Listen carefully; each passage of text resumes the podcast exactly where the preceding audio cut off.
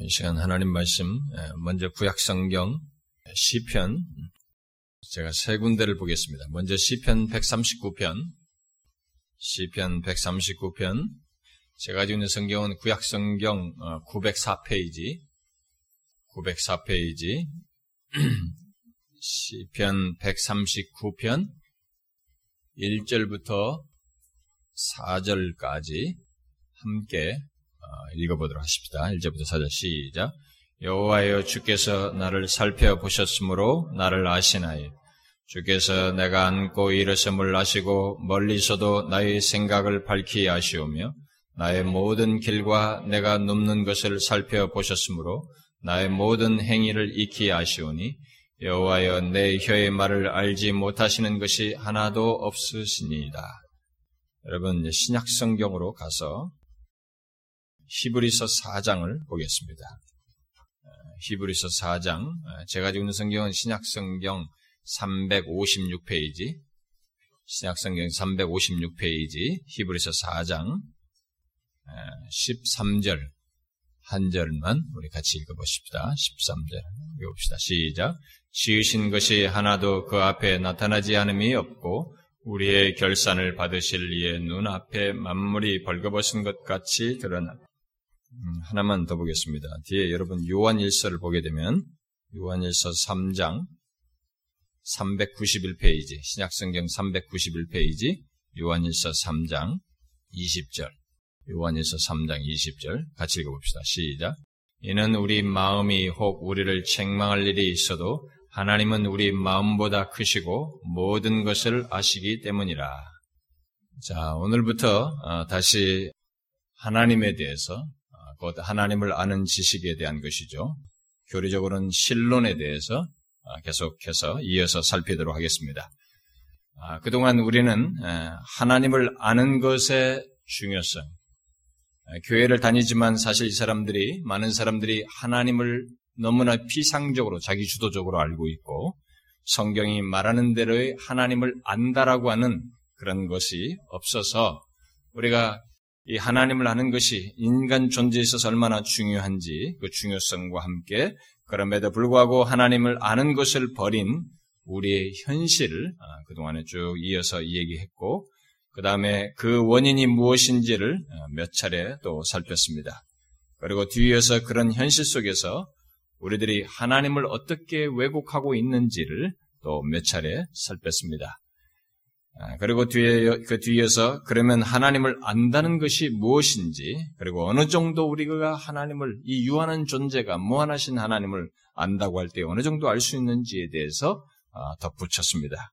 그리고 나서 이제 본격적으로 그러면 우리가 알아야 할 하나님은 어떤 분이신지, 구체적으로 어떤 분이신지를 계시해 주신 말씀에 근거해서 이렇게 하나씩 살펴왔죠. 첫 번째로 했던 것이 이름 속에 계시된 하나님을 살폈고, 그 다음에는 뒤이어서 스스로 계신 하나님, 그 다음에 불변하시는 하나님, 그리고 무한 영원하신 하나님, 무한 편재하시는 하나님, 그리고 영이신 하나님과 인격적이신 하나님, 이렇게 그동안 이렇게 하나님에 대해서 살펴왔습니다. 가장 최근에 살핀 것이 바로 하나님은 영이시다, 그리고 인격적이신 분이시다라고 하는, 인격성을 가지셨다라고 하는, 우리가 가지고 있는 이 인격의 오리지널리티가 하나님께 있다고 하는 사실을 살폈습니다. 자, 이제 계속해서 우리가 알아야 할 하나님이요, 우리에게 계시해 주신 하나님이, 하나님의 또 다른 속성을 이 시간 살펴보려고 하는데, 뭐겠어요, 여러분? 오늘 이 세 개 구절을 읽었는데, 세 개 구절을 통해서 여러분들이 힌트를 얻을 수가 있을 것 같은데요. 뭐에 대한 것일 것 같습니까? 예? 전지? 지식? 예. 좋습니다. 하나님의 정신적인 속성이라고, 또는 지성적 속성이다, 이렇게 흔히들 말을 하는데요. 하나님의 정신적 속성 또는 지성적 속성의 한 내용을 오늘 살피려고 합니다. 일반적으로 하나님의 정신적 속성으로서 언급되는 내용을 세 가지를 얘기하는데, 바로 하나님의 지식, 곧 전지하시다는 말이죠. 하나님의 지식, 그 다음에 지혜, 그 다음에 진실하심 또는 참되심, 이렇게 하나님의 정신적인 속성을 이렇게 세 가지로 설명을 합니다. 자, 오늘은 그 세 가지 내용 중에서 하나님의 지식에 대해서, 곧 전지하시다고 하는 사실에 대해서 살펴보도록 하겠습니다. 성경은 하나님께서 모든 것을 완전하게 아신다는 사실을 다각적으로 풍성하게 증거해주고 있습니다. 우리가 전지하다라고 말을 하는 것은 하나님께서 모든 것을 완전하게 아시다는 것에 대한 한자적인 표현이고 우리가 교리적으로 흔히 쓰는 표현입니다. 그러니까 쉬운 말로 하면 모든 것을 완벽하게 아신다라는 것입니다. 인간이 지적인 특성을 가진다. 우리도 이런 지성적 특성을 가지고 있는데, 정신적인 특성을 가지고 있는데, 이런 정신적인 속성을 가진 것은 바로 정신적인 속성을 가지신 하나님께서 자신의 형상대로 인간을 지으셨고 그것을 우리에게 허락하셨기 때문에 우리도 그것을 가지고 있는 것입니다. 그래서 우리가 가지고 있는 이 지성적 특성, 정신적인 속성의 오리지널리티도 결국 하나님께 있습니다. 하나님으로부터 기인한 것이죠. 물론 우리는 하나님처럼 모든 것을 완전하게 알지는 못합니다. 곧 전지할 수는 없어요. 그렇지만 일단 우리들이 가진 의식과 지식, 아는 것, 이런 것은 하나님의 정신적인 속성에서 발원한 것이고 그리하도록 하나님께서 창조하셨기 때문에 가진 것입니다. 자, 어쨌든 오늘 우리가 생각할 사실은 하나님께서 모든 것을 완벽하게 아신다고 하는 이 성경에 게시된 사실입니다. 곧 하나님의 지식에 관한 것입니다. 성경에서 하나님이 전지하시다는 것을 증거하는 말씀은 셀 수 없이 많이 있습니다만은 오늘 대표적으로 읽은 이 몇 개의 본문을 통해서 그것을 중심으로 해서 살펴보려고 합니다. 자, 뒤에 다시 인용하겠습니다만은 오늘 우리 세 가지 본문에서 그 사실을 증거해주고 있죠. 먼저 읽었던 시편 139편 말씀은 하나님의 아심에서 제외되는 것은 하나도 없다는 것을 다각적으로 이렇게 여러 가지로 묘사를 하고 있습니다. 그것을 시편 기자의 존재의 시작에서부터 인생의 마지막까지 현재의 모든 존재와 삶의 모든 것을 하나님께서 아신다는 말을 통해서 하나님의 아심에서 제외되는 것은 아무것도 없다는 것을 말해주고 있습니다. 그리고 요한일서 3장 20절 말씀은 이 온 우주 만물에서 가장 알기 힘든 것, 여러분 뭐겠어요? 뭘 다 알아도 사람 마음 모른다고 하잖아요. 이 온 우주 만물에서 가장 알기 힘들고 드러나지 않으며 얼마든지 감출 수 있다고 하는 마음, 그리고 나 외에는 알 자가 없다고 하는 마음, 그것의 깊이가 아무리 깊고 방대하다 할지라도 크신 하나님 앞에서 감출 수 없다는 것, 아니 하나님은 그것뿐만 아니라 모든 것을 아신다라고 말하고 있습니다. 그리고 우리가 히브리서 4장 13절 읽은 그 말씀은 인간을 포함해서 하나님께서 지으신 것이 다, 이 모든 피조세계가 다 하나님의 아심 아래에 있고 결국에는 그 아심 아래에 우리들이 판결을 받게 될 것이라는 것까지 시사하고 있습니다. 자, 이런 내용이 지금 이제 오늘 읽은 말씀인데 이 하나님의 전지하심을 말하는데 이 바빙크 같은 어떤 이제 개혁주의의 대표적인 신학자는 이 하나님의 전지성을 말하면서 제일 먼저 요한일서 1장 5절에 하나님은 빛이시라라는 말씀을 가지고 설명을 합니다. 그렇게 하는데 그 말씀 속에 부분적으로 제가 그 말씀에 오해 소지가 있기 때문에 잠깐 설명하고 지나도록 하겠습니다. 요한일서 1장 5절에 하나님은 빛이시라라는 이 말씀을 가지고 하나님이 존재하시다라는 것을 설명을 하는데, 자, 그 말씀 속에서 어떤 부분적으로 그런 하나님의 지식에 관한 문제가 담겨져 있다라고 말할 수는 있어요. 그렇지만 그 말씀을 근거 삼아서 또 그 말씀을 시작으로 해서 하나님의 전지성을 설명하는 것은 오해의 소지가 있고 너무 조직신학적인 해석이라고 저는 봅니다. 왜냐하면 요한일서 1장의 문맥을 보게 되면 성경은 항상 문맥 속에서 봐야 되는데 문맥이 하나님을 빛으로 말했을 때 하나님의 정신적인 속성인 지식을 말한다기보다는 물론 그것을 완전히 배제할 수는 없지만 그 문맥은 하나님의 도덕적인 성품인 거룩을 더 드러내요. 거룩과 연관지어서 말을 하고 있기 때문입니다. 물론 성경에서 하나님을 빛으로 말을 했을 때 그 의미는 다양합니다. 일반적으로 어둠 가운데서 감추인 것을 밝히고 계시한다는 면에서 지식을 말하기도 합니다. 또 거룩과 순결, 순수와 같은 뜻을 담고 도덕적인 의미를 말하기도 합니다. 또 요한복음 같은 복음의 말씀에서는 세상에 비친 말씀을 말하면서 결국 생명과 연관지어서 빛을 말하기도 합니다. 그런데 바빙크가 요한일서 1장 5절의 문맥을 뒤로하고 하나님을 빛이시라고 하는 그 말을 가지고 빛의 1차적인 의미는 하나님의 지식을 뜻한다고 말하며 거룩은 거기에 파생적인 것이다라고 파생된 것처럼 말하는 것은 동의하기가 어렵습니다. 그러니까 저는 하나님의 지식을 직접적으로 말하는 말씀이 성경에 엄청나게 많은데 그런 말씀을 다 뒤로 하고 그 요한일서 1장 5절 빛이시라는 말씀을 가지고 정신적인 속성을 얘기를 하고 하나님의 지식과 전지하심을 설명하는 것은 별로 이렇게 적절해 보이지 않습니다. 굳이 빛이라는 말을 가지고 하나님의 정신적인 속성을 말할 필요가 있는지 의문이 들어요. 성경에는 하나님의 전지하심을 증거하는 말씀들이 수없이 많습니다. 그 많은 말씀들을 이 시간에 제가 다 찾아가면서 읽지 못해서 아쉽습니다만은 일단 오늘 읽은 말씀을 통해서 우리가 분명히 보는 것은 하나님은 모든 것을 완전히 아신다는 것을 일단 오늘 읽은 말씀을 통해서 분명히 시사해주고 있습니다.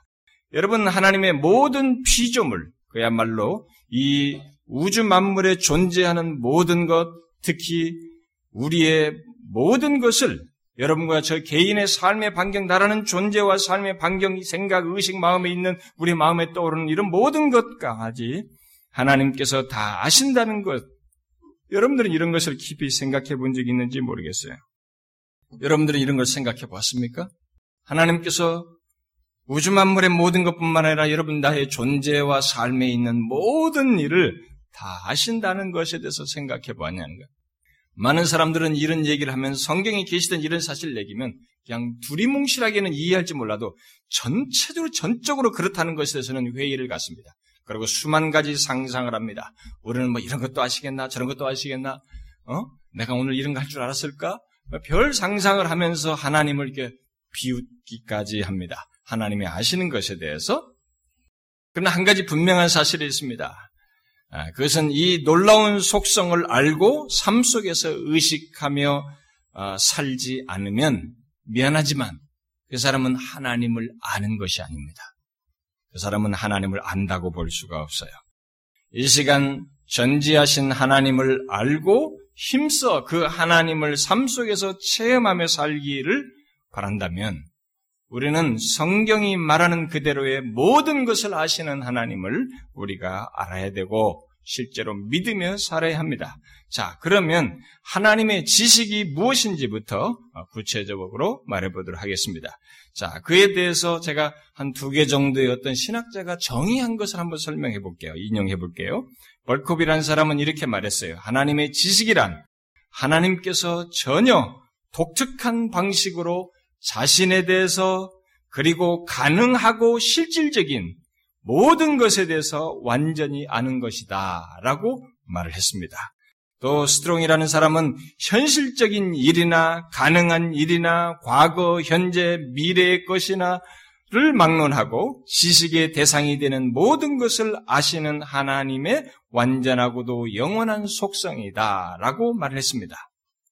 자, 이런 정의들이 여러분들의 피부적으로 와닿지 않죠. 잘 와닿지 않아요. 좀 더 구체적으로 설명해 보겠습니다. 자, 2 가지로 크게 나누어서 설명하겠습니다. 제일 먼저 오늘 요한일서 3장 20절에서 하나님께서 모든 것을 아신다고 하셨는데 그 모든 것 속에 무엇이 포함됐는가라는 것입니다. 그러니까 다른 말로 하면 하나님은 무엇을 아시는가라는 것을 얘기를 하고 그러면 어떻게 아시는가 이 2 가지로 나누어서 설명하겠습니다. 제일 먼저 하나님께서 여기서 모든 것을 아신다 그러는데 그 모든 것 속에 과연 무엇이 포함되는가? 달리 말해서 하나님은 무엇을 아시는가라는 거예요. 여기에 세 가지 정도로만 설명을 하고 싶습니다. 첫 번째는 하나님은 자기 자신을 완전하게 아십니다. 이게 제일 중요해요. 우리는 하나님이 아신다 그러면 이 우주만물을 아시고 나를 아시는 것이 이것부터 우리가 놀라워할지 모르겠는데 하나님께서 무엇을 아시는가라고 했을 때 그 아신 것 속에 바로 자기 자신을 완전하게 아신다는 것이 포함되어 있습니다. 이게 첫 번째예요. 고린도전서 2장 10절을 보게 되면 성령은 모든 것, 곧 하나님의 깊은 것까지도 통달하시느니라 라고 기록하고 있습니다. 우리 인간은 자기 자신을 정확히 알지 못합니다. 여러분과 제가 제 자신을 알 것 같지요? 우리는 무의식세계 속에 이런 소위 흔히 무의식세계라고 하는 내가 기억했던 의식에 있던 것이 저 어디로 한편으로 넘어가버린 내게서 사라져버린 그런 것까지 다 알지 못합니다. 내 자신 안에 있는 것 이런 것 다 알지 못합니다. 내 영혼의 본질도 우리는 알지 못합니다. 그러니 하나님의 본질과 그 완전하심을 아는 것은 두말할 것도 없습니다. 우리는 그걸 잘 알지 못해요. 그러나 하나님은 자신의 깊은 것, 자신의 본질과 완전함, 자신의 뜻 등을 아시되 오직 자기 자신만이 그 모든 것을 완전히 깊은 것을 다 아십니다. 자신이 어떤 분이시고 자신이 무엇을 알고 또 무엇을 하실 수 있으며 무엇을 하기로 정하셨는지를 하나님은 아십니다. 만일 하나님이 자신을 모르신다면 그는 완전할 수 없습니다. 무지하다는 부분을 가지고 있기 때문에 하나님은 완전하다고 말할 수 없습니다. 또 하나님이 자신을 모르신다면 자신의 힘과 능력에 대해서 무지할 것이기 때문에 아무것도 행하실 수가 없고 다스릴 수가 없게 되는 것입니다. 결국 하나님께서 자신을 완전히 아신다는 것은 그 누구도 어떤 대상도 하나님 제외하고 이 세상에 존재하는 누구든지 그 누구도 어떤 대상도 알 수 없는 자기 자신을 아신다는 것이 되어서 그의 지식이 무한하시다는 것을 자연스럽게 말하는 것입니다. 하나님의 존재가 무한하신데 그 무한하신 자기 자신을 아시는 것이 되기 때문에 그의 지식은 완전하다고 말하시는 것입니다. 하나님 자신을 알 자는 아무도 없어요. 그런 대상은 이 우주 만물에 존재하지 않습니다. 그 아무도 모르는 그분 자신을 자기 자신이 아는 것이기 때문에 그분의 지식은 무한하시다라고 말할 수 있는 것입니다. 그러니까 하나님의 지식이 무한함은 그가 만드신 피조물들을 아는 것보다도 결코 창조되지 않으신 그분 자신을 아는 것에서 말할 수 있는 것입니다. 그의 지식이 무한하다. 다른 것, 이 세상의 우주 만물이 아무리 방대해본들 하나님의 아심에서는 그건 아무것도 아닙니다. 중요한 것은 문제는 뭐냐면 무한하신 자기 자신을 아는 것입니다. 무한하신 자기 자신을 아는 것 때문에 그분의 지식이 무한하다라고 말할 수 있는 것입니다. 하나님의 지식이 무한하신 것은 이 세상에 있는 모든 것이나 있게 될 모든 것, 또 그가 만드실 수 있는 것들을 아시기 때문에 무한하시다는 것이 아닙니다. 그런 것에 대한 지식은 아무리 많고 광대해도 유한해요. 어차피 제한되어 있는 것입니다. 그의 지식이 무한한 것은 하나님께서 자신의 무한한 그 완전하심에 대해서 완전한 지식을 가지고 있기 때문이라는 것입니다. 그러므로 하나님께서 창조하지 않은 자신을 아신다는 것은 그의 지식이 완전하며 전지하시다는 것을 말해주는 최고의 내용이에요. 이게. 전지하시면 여기서부터 얘기하는 겁니다. 이것이 제일 중요한 내용이에요. 그 다음 하나님께서 무엇을 아시는가? 하나님의 아심 속에 포함되는 뭘까? 하나님 자신, 그 다음에는 모든 실제적인 것들입니다. 모든 실제적인 것들을 다 아십니다. 모든 실제적인 것이란 존재하는 모든 것과 일어나는 모든 것들을 말합니다. 기독교 초기의 어떤 신학자들은 특히 제롬이라고 하는 사람은 이 땅에 얼마나 많은 모기들이 매 순간 생겨나서 죽는지 또 벼룩들이 얼마나 많은지를 알아야 하는가를 하나님께서 그것을 알아야 하는가에 대해서 말하는 것은 하나님의 위엄에 합당치 않다라고 말을 했어요. 그렇게 생각했습니다. 그러나 그렇지 않습니다. 마치 하나님의 위엄을 고려해서 그런 말을 했지만 시편 147편 4절에서 하나님께서 하늘의 별들의 수를 정하고 이름으로 그것들을 정하신다라고 했습니다. 굳이 숫자로 따지자면 아마 이 땅의 모기수보다도 하늘의 별들의 수가 더 많을 겁니다. 그러니까 하나님은 그 수를 다 아신다라고 성경은 말하고 있어요. 그리고 오늘 본문 히브리서 4장 13절이 더욱 명확히 그것을 말하고 있습니다. 지으신 것, 존재하는 지금 모든 것이죠. 지어서 생긴 것이니까. 지으신 것이 하나도 그 앞에 나타나지 않음이 없고 우리의 결산을 받으실 이의 눈앞에 만물이 벌거벗은 것 같이 드러나느니라 라고 했습니다. 이것은 한마디로 말해서 존재하는 모든 것과 일들이 하나님의 아심에서 벗어날 수 없다라는 말입니다. 또한 우리의 시간, 결국 우리의 시간대인 과거, 현재, 미래가 다 드러나는 것을 말함으로써 미래까지, 심지어 미래까지도 하나님을 다 아신다라고 말하고 있습니다. 이사야서 46장에서 하나님께서 선지자를 통해서 이렇게 말씀하셨죠. 나는 하나님이라 나 외에 다른 이가 없느니라. 나는 하나님이라 나 같은 이가 없느니라. 내가 시초부터 종말을 말하며 아직 이루지 아니한 일을 옛적부터 보이고 라고 그랬습니다. 하나님은 시초부터 종말을 다 말했어요. 그래서 성경을 보면 하나님께서 미래의 일들을 미리 예언적으로 말하는 것들을 흔하게 볼 수 있습니다. 지금 우리에게도 미래의 일들이 남아있습니다. 성경에 기록된 내용 중에는 우리가 아직 보지 못한 앞으로 미래에 있을 일들이 여기에 잔뜩 기록되어 있어요. 그게 다 뭡니까? 하나님께서 미래 모든 것을 다 하신다는 것 속에 포함된 내용입니다. 그렇게 하나님은 인간의 시간대, 곧 과거, 현재, 미래 시제 속에 있는 모든 것을 아시는 가운데 예수님께서 말씀하신 대로 참새가 땅에 떨어질 때와 우리의 머리카락 수까지 아신 것입니다.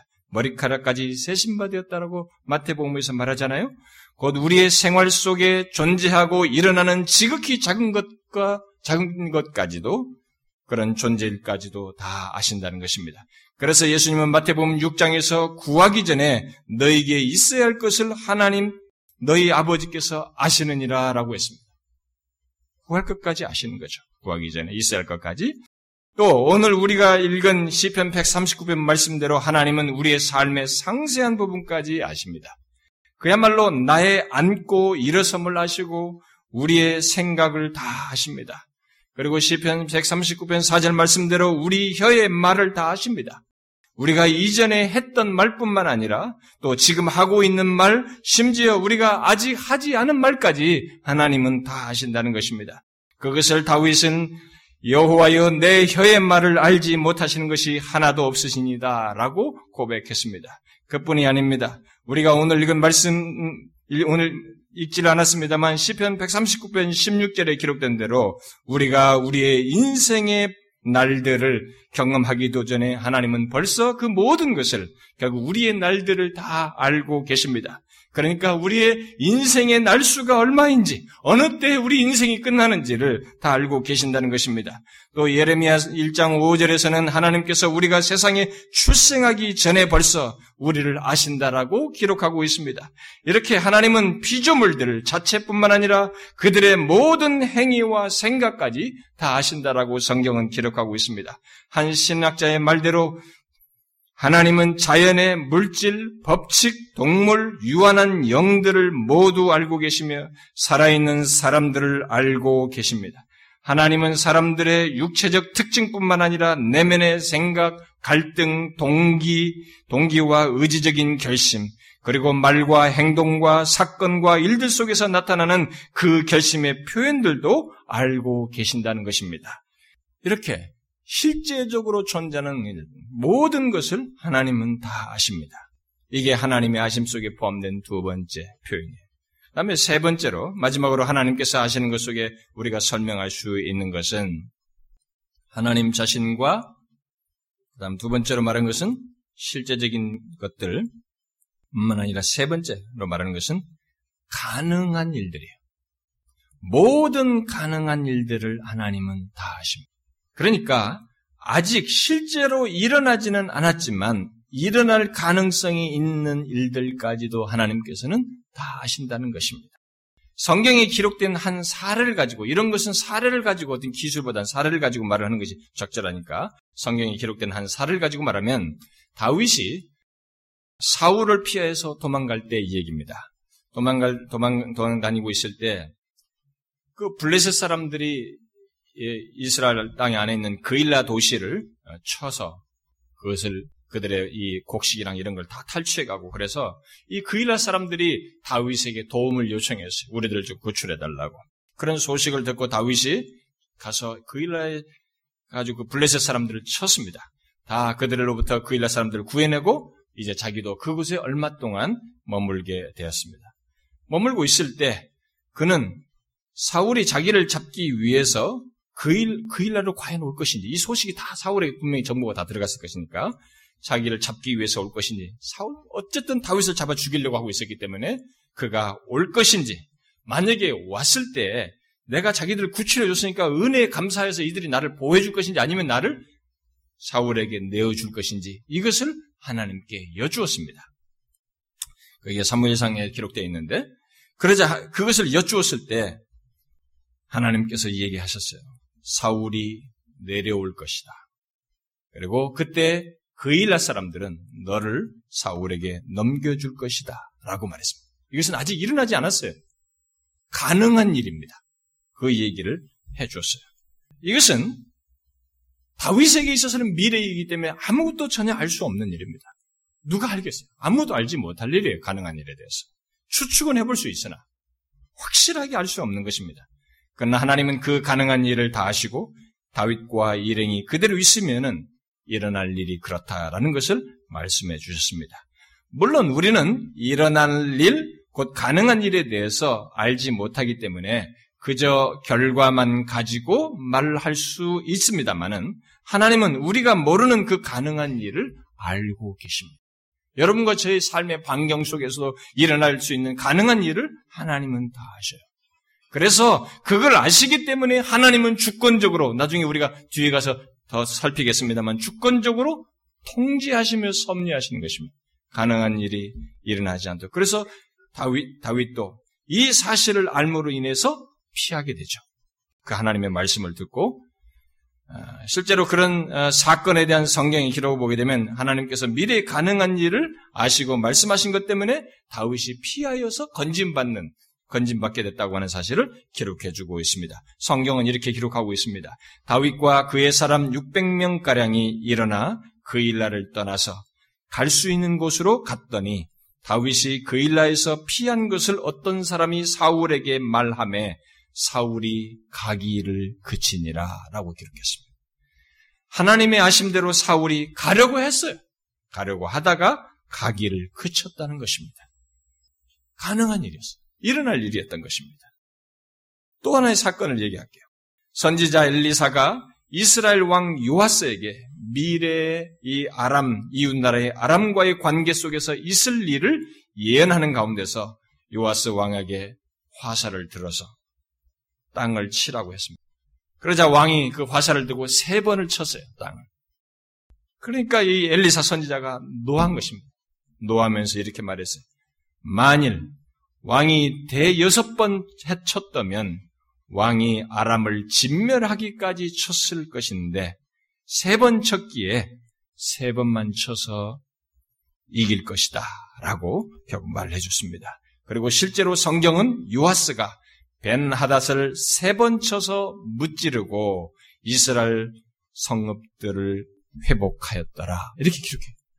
3번 쳤더니 3번 회복했다는 것이며, 싸워서 다 106번 쳤으면 일어날 가능성이에요. 그렇게 했으면 아람을 쳐서 진멸하기까지 했을 것입니다. 이것은 하나님이 아시는 영역이에요.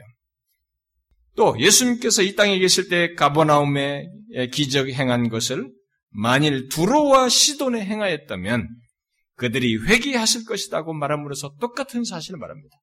자기가 가버나움에서 그렇게 많은 기적을 행했던 것을 이방 땅에서 행했더라면 그들은 벌써 회개했을 것이다. 이게 가능한 일이에요. 하나님은 그것을 알고 계셨습니다. 그럼에도 하지 않았을 뿐이죠. 이렇게 우리는 결과만 알지만 하나님은 가능한 모든 일까지 아심으로써 그의 지식이 진실로 완전하고 무한하다는 것을 말해주고 있습니다. 그렇게 하나님께서 이 온 우주에서 가능한 모든 것까지 아시는 것은 물론 그가 이 복잡하고 광대한 우주 만물과 모든 피조세계를 다 아심 가운데 창조하셨기 때문에 존재하는 모든 것은 하나님이 아심 가운데 창조하셨기 때문에 이렇게 존재하는 모든 것과 가능한 일들까지 아시고 있는 것입니다. 그러므로 지금 이 세상 역사 속에서 일어나는 수많은 일들, 또 우리 개인의 삶 속에서 일어나는 수많은 일들, 더 나아가서 하나님의 눈으로 헤아릴 수 없는 우주와 다양한 피조세계에서 일어날 수 있는 모든 가능한 일들까지 하나님은 아시고 계신 것입니다. 여러분은 이런 하나님의 지식, 곧 전지하심에 대해서 어때요? 제가 최소로만 설명을 했습니다만 이런 전지하심에 대해서 생각해 본 적이 있습니까? 한번 보세요. 어떻습니까? 여러분들은 이런 하나님의 전지하심에 대해서 진지하게 생각해 보셨습니까? 바로 그의 지식의 이 무한하심에 대해서 생각해 보았느냐는 것입니다. 다윗은 시편 139편 6절에서 하나님께서 모든 것을 아신다는 사실을 두고 이 지식이 내게 너무 기이하니 높아서 내가 능히 미치지 못하나이다 라고 고백했습니다. 하나님의 지식이 이렇습니다. 자, 그러면 우리가 여기서 뒤에서 두 번째로 질문할 것이 있습니다. 그러면 하나님께서는 그 모든 것을 어떻게 아실까라는 것입니다. 많은 신학자들이 말하는 대로 하자면 두 가지로 설명할 수 있겠습니다. 바로 하나님의 무한하심과 완전하심에 근거해서 하나의 단순하고 영원한 행동에 의해서 모든 것을 아신다는 것입니다. 자, 하나의 단순한 행동에 의해서 영원히 안다는 것입니다. 이게 도대체 무슨 말이냐? 참 우리가 쓸 수 있는 표현이 어떻게 설명하는 표현이 적절치 못해서 이런 용어를 썼는데 설명을 일단 해보겠습니다. 자, 먼저 하나의 단순한 행동이란 부분으로 나누어지지 않는 행동을 말하는 것으로서 모든 것에 대해서 항상 완전히 알고 계시는 것을 말하는 것입니다. 이 단순이란 말이 그 적절한 용어가 없으니까 통째로 뭐 이런 말도 쓸 수가 없어서 그래서 쓴 것입니다. 모든 것에 대해서 항상 완전히 알고 계시는 것입니다. 그러니까 알아야 할 모든 게 그러니까 실체들 지금 앞에서 말하는 알 수 있는 그 모든 거죠. 그것을 이렇게 부분적으로가 아니고 또 부분 나누어서가 아니라 또 어느 때 일부, 그다음 나중에 일부 이런 것이 아니라 항상 전체를 완전히 알고 계신다는 것입니다. 자, 이게 이제 우리의 이해가 미치지 못합니다. 여러분과 가지고 있는 이 지성이 미치지 못하게 되는데 일단 오늘 읽은 시편 139편의 내용에서 보게 되면 하나님께서 다윗이 어머니 품에서 태어나서 이게 형성되기 전부터 형성되는 그것에서부터 지음받는 것에서부터 그리고 현재 앉고 일어서는 것까지 그리고 자신이 언제 죽는 날수가 다 돼서 죽는 날까지 모두 이것을 통째로 안다고 말씀하십니다. 우리는 이렇게 알려면 세월이 지나야 돼. 누가 다윗이 죽는 날수를 그때 가봐야 알지 이걸 통째로 한꺼번에 완전히 알지 못합니다. 우리는 어떤 것을 알기 위해서 시간을 들여야 하고 보내야 합니다. 설사 뭐 우리 집안에서 이런 집안에 있는 것은 회사에서든 어떤 재고 파악을 할 때도 재고를 계수하려면 이 계산기를 두들겨야 되고 시간을 들여서 어떤 것의 결론에 이르러야 됩니다. 그러나 하나님은 그런 과정 없이 처음부터 존재하는 모든 것과 그 안에서 일어나는 모든 것을 항상 완전히 알고 계십니다. 처음부터 끝까지 통째로 전부를 알고 계십니다. 그것이 가능한 것은 존재하는 모든 것을 시작하게 하신 분이 곧 창조하신 분이 하나님이시고 그 모든 것을 유지하신 분이 하나님이시기 때문입니다. 그래서 하나님의 지식은 곧 그가 아시는 모든 일들과 사실들은 부분적이거나 모호하지가 않습니다. 어떤 것을 그냥 대충 일부 지식이 아니고 부분적 지식이 아니고 모호하지가 않습니다. 항상 완전하다는 것입니다. 하나님은 어떤 답을 얻기 위해서 우리처럼 한참 잠깐만 생각 좀 해볼게. 이게 없어요. 한참 생각할 필요가 없습니다. 또 우리처럼 어떤 것을 토론을 통해서 알아가거나 논리적으로 추측 같은 것을 할 필요가 없습니다. 왜냐하면 하나님은 처음부터 존재하는 모든 것과 일들에 대해서 모두 처음부터 그것을 알고 계시기 때문입니다. 그러니까 하나님은 우리가 도달해야 할 결론을 처음부터 다 알고 계십니다. 시초부터 종말을 말씀하신다고 그랬죠? 그렇게 하시는 것입니다. 그래서 그는 무엇을 배우는 일도 없고 곧 배워서 하시는 일도 없으며 잊어버리는 일도 없는 것입니다. 그래서 이사야 선지자는 40장에서 누가 여호와의 영을 지도하였으며 그의 모사가 되어 그를 가르쳤느냐라고 했습니다. 그는 누구로부터 어떤 것으로부터 배우지 않습니다. 그렇게 하나님의 모든 지식은 그의 의식 가운데 항상 완전하게 살아있는 것입니다. 우리처럼 희미해지거나 사라지지도 않는다는 것입니다. 그렇게 해서 아셔요. 그 다음 하나님은 그 모든 것을 또 어떻게 하시는가라고 했을 때 두 번째로 설명할 수 있는 것은 영원한 행동에 의해서. 우리는 시간 속에서 알기 때문에 제가 영원성에 대해서 지난번 얘기를 했습니다. 이 시간의 모든 것은 영원에서 이 모든 것을 아시는 것이어서 영원히 아시는 것입니다. 영원한 행동에 의해서 영원히 아는 것입니다. 그러니까 하나님께서 모든 것을 영원히 아신다는 것은 그의 지식은 변하거나 더욱 알아가는 것이 없다는 것입니다. 불변하게 아시며 모든 것을 끊임없이 계속해서 아신다는 것입니다. 우리의 지식은 세월이 흘러가면 점점 늘어갑니다. 그러나 하나님은 아무리 세월이 흘러도 그 어떤 것도 잃어버리지 않습니다. 또 새롭게 알아가는 것도 없습니다. 또 다가오는 세월을 통해서 새로운 어떤 것을 얻는 일도 없습니다.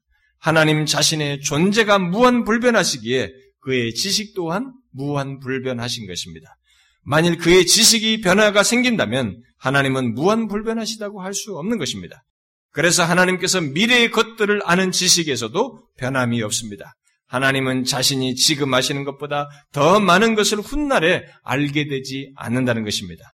또 지금 아시는 것보다 영원전에 덜 아신 것도 아니며 영원히 더 많은 것을 알아가게 되는 것도 아닌 것입니다. 그래서 우리가 장차 모든 완성될 하나님 나라, 영원한 하나님 나라, 새하늘과 새 땅에서 하나님께서 자신의 지식과 지혜를 무한히 드러내신 것을 보게 될 때인데 우리는 그 영원토록 사는 삶 속에서 하나님께서 자신의 지식과 지혜를 무한히 계속 드러내게 될 때 우리 입장에서 보면 마치 하나님께서 자신의 지식과 지혜를 무한히 계속 확장하는 것처럼 더하는 것처럼 보일 수 있습니다. 그건 어디까지나 우리가 보기에 그런 것이고 우리에게 새롭게 계속 모든 것이 새로워서 새롭게 보여서 그렇게 느낄 뿐이지 실제 하나님의 지식과 지혜는 무한불변하셔서 없던 것이 더 늘어나는 일은 없는 것입니다. 사실상 확장한다고 볼 수 없어요. 전체적으로 무한한 지식을 통째로 자신 안에서 제한되지 않은 가운데 가지고 계신 것입니다. 하나님은 모든 것을 아시는 가운데 그야말로 모든 것의 때를 정해 놓으셨습니다. 그래서 그에게는 새로운 것도 없고 오래된 것도 없고 깜짝 놀랄 것도 없습니다. 시편 90편 기자가 주의 목전에 천년이 지나간 어제 같고 밤의 한순간 같다고 말한 대로 천년 동안 이루어진 일이 하나님의 지식 속에는 현재로 존재하는 것입니다. 그야말로 하나님께서는 영원 전부터 무슨 일이 일어날 것인지 또 그가 무슨 일을 하실 것인지를 알고 계셔서 그의 지식은 불변할 뿐만 아니라 영원하다라고 말할 수 있는 것입니다. 자, 하나님의 지식이 이렇다는 것을 말하게 되면 이제 나름 성경 지식이 있는 사람들 중에 어떤 사람은 질문이 생길 수 있습니다. 자, 그러면 하나님께서 우리의 죄를 기억지 않는다는 말이 성경에 기록되어 있는데 그건 도대체 뭐냐? 어떻게 됩니까? 모든 것을 다 아시는데 하나님께서 우리의 죄를 기억지 않는다는 성경 구절이 있습니다. 나 곧 나는 나를 위하여 내 허물을 도말하는 자니 내 죄를 기억지 아니하리라. 이사야서의 말씀에서 이런 말씀은 뭐냐 이겁니다. 물론 그런 말씀은 진짜로 하나님이 우리의 죄를 알지 못한다는 말은 아닙니다. 그것은 우리의 죄에 대한 하나님의 지식이 우리와의 관계에 영향을 끼치지 않게 하시겠다는 것을 표현한 것입니다. 정말로 기억지 아니하시는 것처럼 우리의 죄가 우리와 하나님과의 관계에 영향을 미치지 않도록 하겠다는 것을 묘사한 것입니다. 또 예레미야서를 보면 하나님께서 이스라엘 백성들이 이방신에게 자녀를 번제로 불살라 바칠 것을 말하면서 내가 명령하지 아니하였고 내 마음에 생각하지도 아니한 일이라라고 말한 기록이 있습니다. 아니 그러면 하나님께서 생각지도 않은 일을 이들이 했다는 말인가? 그럼 하나님이 지금 모르신다는 얘기가 아닌가? 이런 기록을 볼 때 그렇게 그렇게 말할 수도 있습니다. 그러나 그런 내용이 그 말이 아닙니다. 하나님의 지식 가운데 있지 않은 일이 또 하나님이 모르는 일이 있을 수는 없습니다.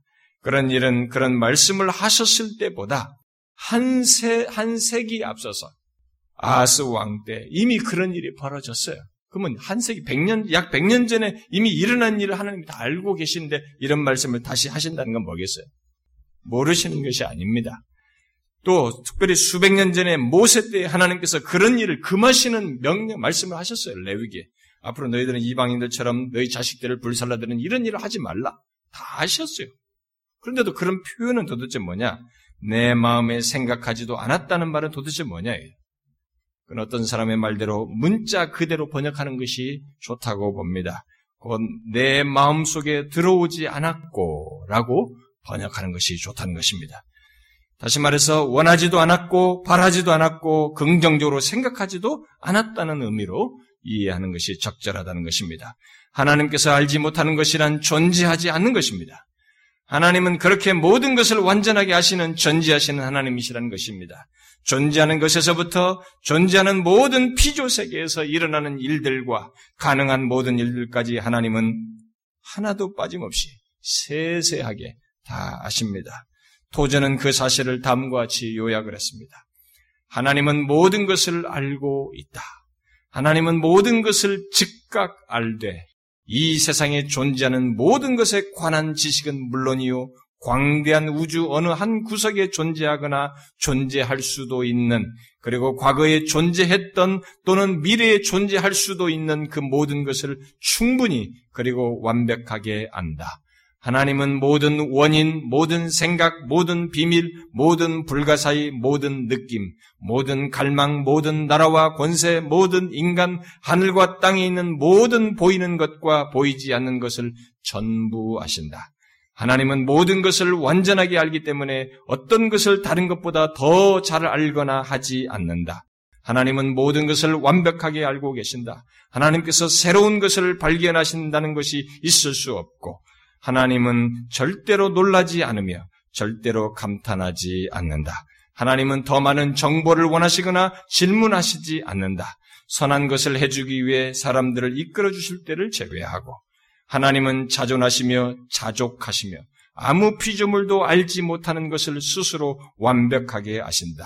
왜냐하면 무한한 존재만이 무한의 세계를 알 수 있기 때문이다. 자, 이제 묻고 싶습니다. 제가 여러분들에게 지금까지 성경의 하나님의 아심에 대해서, 지식에 대해서 쉬지 않고 설명을, 중간에 한번 질문을 더 해봤어야 되는데, 여러분들이 이렇게 교리적인 설명을 하면 잘 따라오는 사람들은 잘 따라오는데, 못 따라오는 사람은 못 따라와요.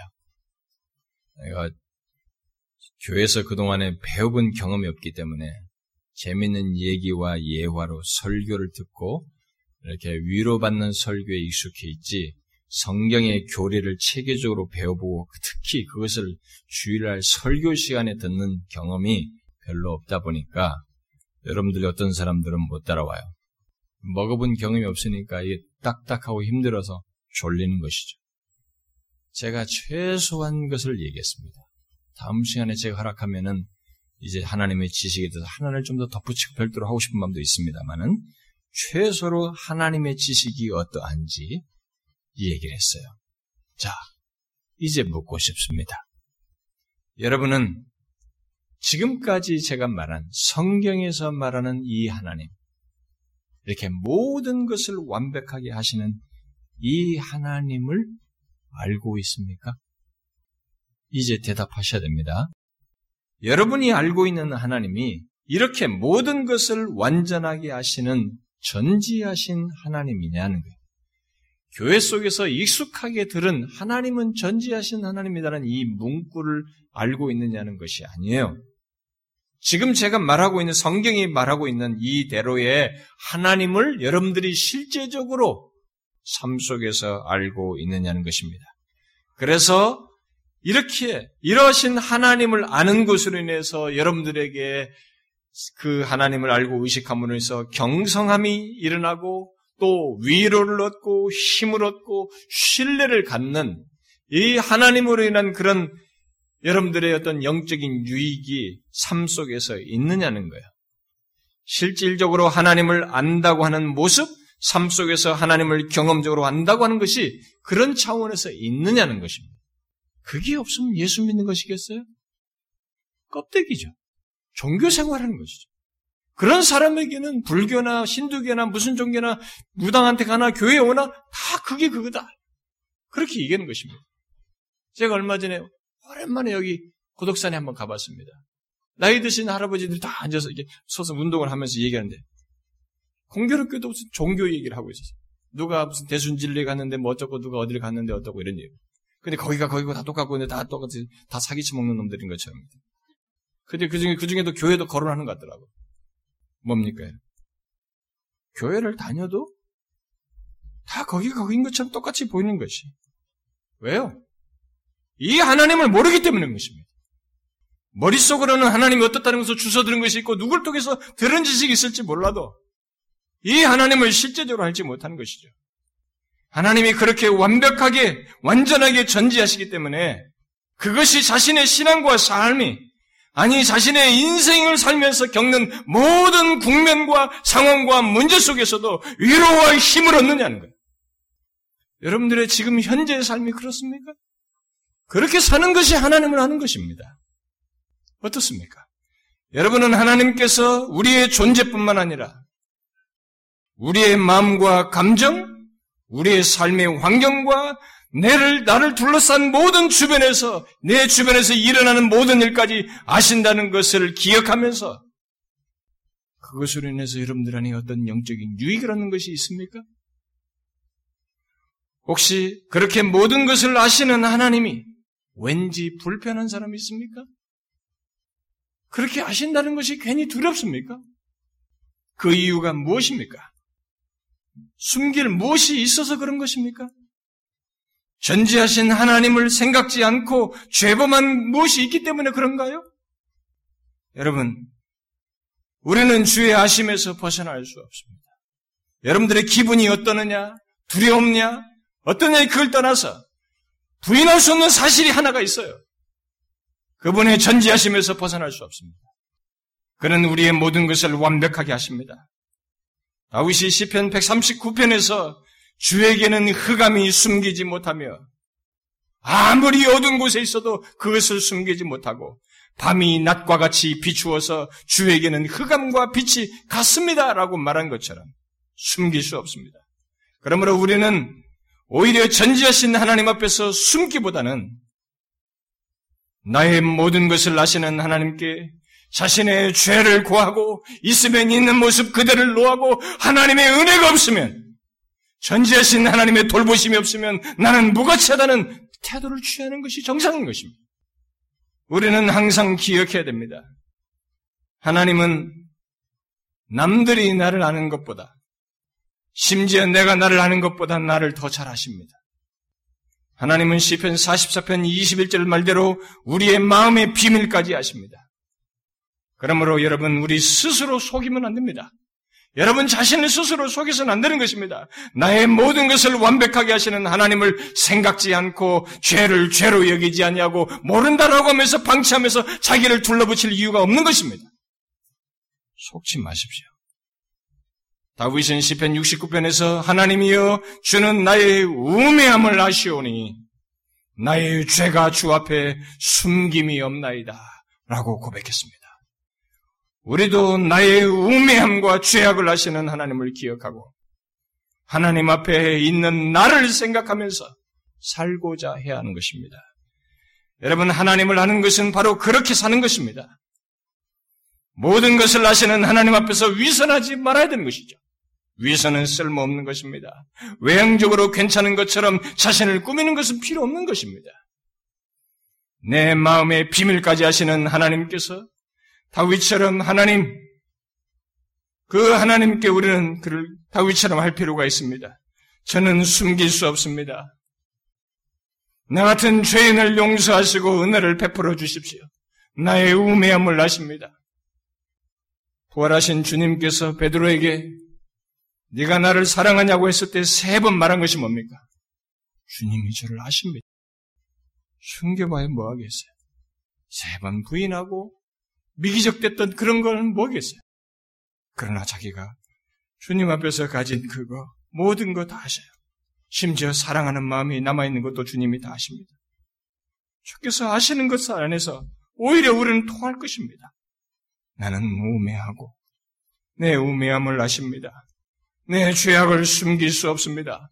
그래서 하나님 없는 나는 생각할 수가 없습니다. 하나님 없는 내 인생을 생각할 수가 없습니다. 라고 고하는 것입니다. 그러나 하나님께서 우리의 모든 것을 아신다는 사실은 그런 유익을 주는 것 정도만 있는 것이 아니죠. 여러분은 하나님께서 다 아신다는 것 때문에, 창조주 하나님께서 나의 아버지가 되어서 모든 것을 아신다는 것 때문에 어떻습니까? 듬직합니까? 더 하나님을 신뢰하게 되고 힘든 상황 속에서도 확신을 갖게 되는 그런 모습이 있느냐는 것입니다. 전지하신 하나님을 진실로 아는 자는 그러할 것입니다. 그것이 하나님을 아는 것입니다. 어떻습니까? 여러분들은 하나님께서 여러분의 모든 것을 아신다는 것 때문에 더욱 하나님을 신뢰하고 의지하게 됩니까? 하나님께서 나와 나의 삶을 아시고 특히 나의 미래를 아신다는 것 때문에 오히려 안심이 되느냐는 거예요. 하나님께서 나의 모든 것을 아신다는 것 때문에 하나님을 신뢰하는 사람들은 그렇게 되겠죠. 바울처럼 오히려 고난 중에서도 인내할 수 있고 오히려 기뻐할 수 있을 것입니다. 결국 우리는 하나님께서 우리의 모든 것을 다 아신다는 것 때문에 위로를 얻게 될 것입니다. 하나님께서 아시는 것을, 다 아신다는 것을 모르는 사람은 불안해할 수 있는 상황과 현실 속에서 어떻게 하겠어요? 불안해하겠죠. 그러나 하나님께서 내 모든 것을 아신다는 것을 알고 있는 사람은 남들 불안해할 때 어떻게 하겠어요? 전지하신 하나님을 아는 그 사람은 어떻게 하겠습니까? 자기가 처한 환경과 상황을 다 아시고 이끄실 하나님을 믿기 때문에 오히려 그 가운데서 위로를 얻게 되겠죠. 저는 가상적인 생각 얘기를 하는 것이 아닙니다. 창조주 하나님께서 실제로 그리 하신다는 사실 때문에 실제로 위로를 얻는 문제를 얘기하는 것입니다. 사도 바울이 위로를 얻은 것이 가짜입니까? 여러분, 마음이 남들 다 두려워하는데 두려워하지 않는 것이 이 맘먹는 마인드 컨트롤한다고 됩니까? 아니, 내가 죽어야 할 상황에서 두려움이 밀려오는데 두려움이 사라진 것이 마인드 컨트롤한다고 해서 되냔 말이에요. 그것도 적당히 마인드 컨트롤하는 기쁨이 자기의 솟는 문제가 어디서 나올 수 있습니까? 전지하신 하나님을 알지 못하고야 가질 수 있겠어요? 이 모든 것을 아시고 이끄시는 하나님을 그 믿는 것이 없으면 그것이 가능하겠냐는 거예요. 예수는 가상적으로 믿는 것이 아닙니다. 전지하신 하나님의 실존 밑에서, 그분의 존재 속에서, 그분의 돌보심 속에서, 그분의 이끄심을 실제로 경험하는 가운데서 믿는 것이지, 하나님의 존재가 없는, 그분의 돌보심이 없는, 전지하심의 역사가 없는 그런 현실 속에서 믿는 것이 신앙이 아닙니다. 가상적인 것이 아니에요, 여러분. 창조주 하나님께서 우리를 아십니다. 내 상황을 아십니다. 나의 전 인생을 아십니다. 중요한 것은 이것입니다. 여러분이 정녕 하나님이 어떤 분이신지를 안다면 그가 우리의 모든 것을 아신다는 것보다 중요한 것이 없다는 것을 알게 될 것입니다. 그렇습니다. 그것보다 중요한 것은 없습니다. 그러므로 여러분, 내 원대로 상황이 바뀌느냐의 문제, 내 원대로 무엇이 되는가에 목숨을 걸지 마시고 하나님께서 나의 모든 것을 아신다는 것에 여러분의 마음을 쏟으셔야 됩니다. 하나님께서 내가 지금 경험하는 이 순간, 이 환난, 이 고난, 이 모든 문제, 나의 갈등을 아신다는 것에 마음을 쏟으셔야 됩니다. 거기서 우리는 위를 얻어야 되고 그분의 인도를 기대해야 되고 그분께서 허락하실 것에 대한 믿음과 신뢰를 가져야 하는 것입니다. 나의 인생의 날수까지 하나님은 아십니다. 그리하면 이렇게 아시는 하나님을 기억하게 되면 우리의 삶은 요동함보다는 안식과 위로와 기쁨과 평안이 우리의 삶 속에 있을 것입니다. 그 하나님을 신뢰함으로써 갖게 될 것입니다. 여러분, 바로 그것이 하나님을 아는 것이요 아는 자의 삶입니다. 저는 마지막으로 하나님께서 다 아신다는 사실로 인해서 위로를 얻었던 청교도 리차드 박스터의 글을 인용하고 마치고 싶습니다. 그는 청교도 신앙을 가진 것 때문에 핍박과 많은 어려움을 겪었고 감옥에 갇히고 설교도 금지당하고 그랬었는데 그의 나이 70세가 됐을 때 결핵을 앓고 고생을 하는 가운데 8개월 동안 감옥에 갇혀 있었어요.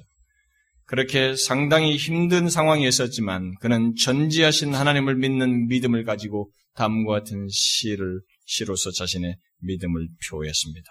이렇게 썼습니다. 주님, 내가 죽든지 살든지 그것은 내가 염려할 바가 아닙니다. 주님을 사랑하고 섬기는 것이 내가 할 몫입니다. 그것이 내게 베푸신 하나님의 은혜입니다. 만약 좀 더 오래 살 수 있다면 나도 더 기쁩니다. 왜냐하면 더 오랫동안 순종할 수 있기 때문입니다. 만약 짧게 살더라도 내가 기뻐해야 할 이유는 영원한 곳으로 가기 때문입니다. 그리스도는 자신이 거치셨던 데보다 더 어두운 곳으로 나를 이끌지는 않습니다. 그곳은 하늘나라가 임하게 하기 위해 그리스도께서 친히 들어가신 그 문입니다. 내가 은혜로 주님의 복된 얼굴을 뵐 수 있을 때 주여 오시옵소서. 이 땅에서 주님의 일이 달콤하기만 했다면 주님이 얻을 영광이 무엇이었겠습니까? 내가 인생에 대해 아는 것은 비록 적고 믿음의 눈도 흐릿하지만 그리스도께서 모든 것을 아신다는 것을 알 정도는 됩니다. 그리고 나는 주님과 함께 할 것입니다.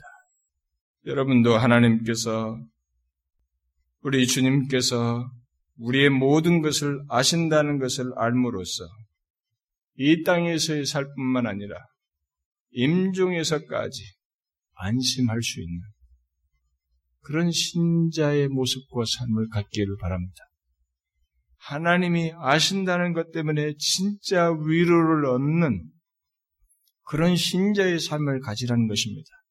저는 여러분들 중에 아직도 수동적이고 이런 것을 피상적으로 알고 부모에 의해서 왔던 누구에서 왔던 그냥 수동적으로 아는 둥 마는 둥 실제로 이렇게 하나님을 전지하신 나의 모든 것을 아시는 하나님을 삶 속에서 누리지 못하는 그런 사람이 있는가 합니다. 여러분, 속히 거기서 벗어나십시오. 예수는 그렇게 믿는 게 아닙니다. 인정하든 안 하든 그 사람의 모든 삶을 하나님이 아십니다. 우리의 생각조차도 아십니다. 마음의 비밀 모든 거 아십니다. 인생의 날수까지 아십니다. 그 하나님께 오히려 자신의 현재의 삶과 미래까지 의탁하면서 그 아신 하나님의 품 안에서 신앙과 삶을 갖고자 하시라는 것입니다. 이것만큼 복된 게 어디 있겠어요? 저는 여러분 모두가 그 은혜와 복을 전지하신 하나님 안에서 그분을 의지하며 사는 은혜와 복을 누리시기를 주님의 이름으로 축원합니다. 기도하겠습니다. 하나님 아버지, 우리의 모든 것을 아시는 것을 인하여 오히려 감사합니다. 우리는 죄 가운데 출생하여서 죄와 흠을 가지고 참 더럽고 추한 모습을 가질 수밖에 없는 자들입니다마는 오히려 그런 자를 주께서 다 아시기에 또 우리를 선히 이끌어 주실 것을 믿고 오히려 의지하며 신뢰하며 살게 해주시니 감사합니다. 모든 것을 아시는 하나님을 항상 바라며 의지하며 오히려 아시기 때문에 구하는 데서도 자유롭고 더 주님을 믿을 수도 있고 신뢰할 수도 있는 그런 조건을 우리가 가진 줄을 알고 모든 일상의 삶 속에서 나의 모든 것을 아시는 하나님을 붙들고 의지하며 살아가는 우리 모두가 되게 하여 주옵소서. 그 하나님을 인하여 영혼의 안식과 평안과 기쁨을 얻는 신자들 되게 하여 주옵소서. 예수 그리스도의 이름으로 기도하옵나이다. 아멘.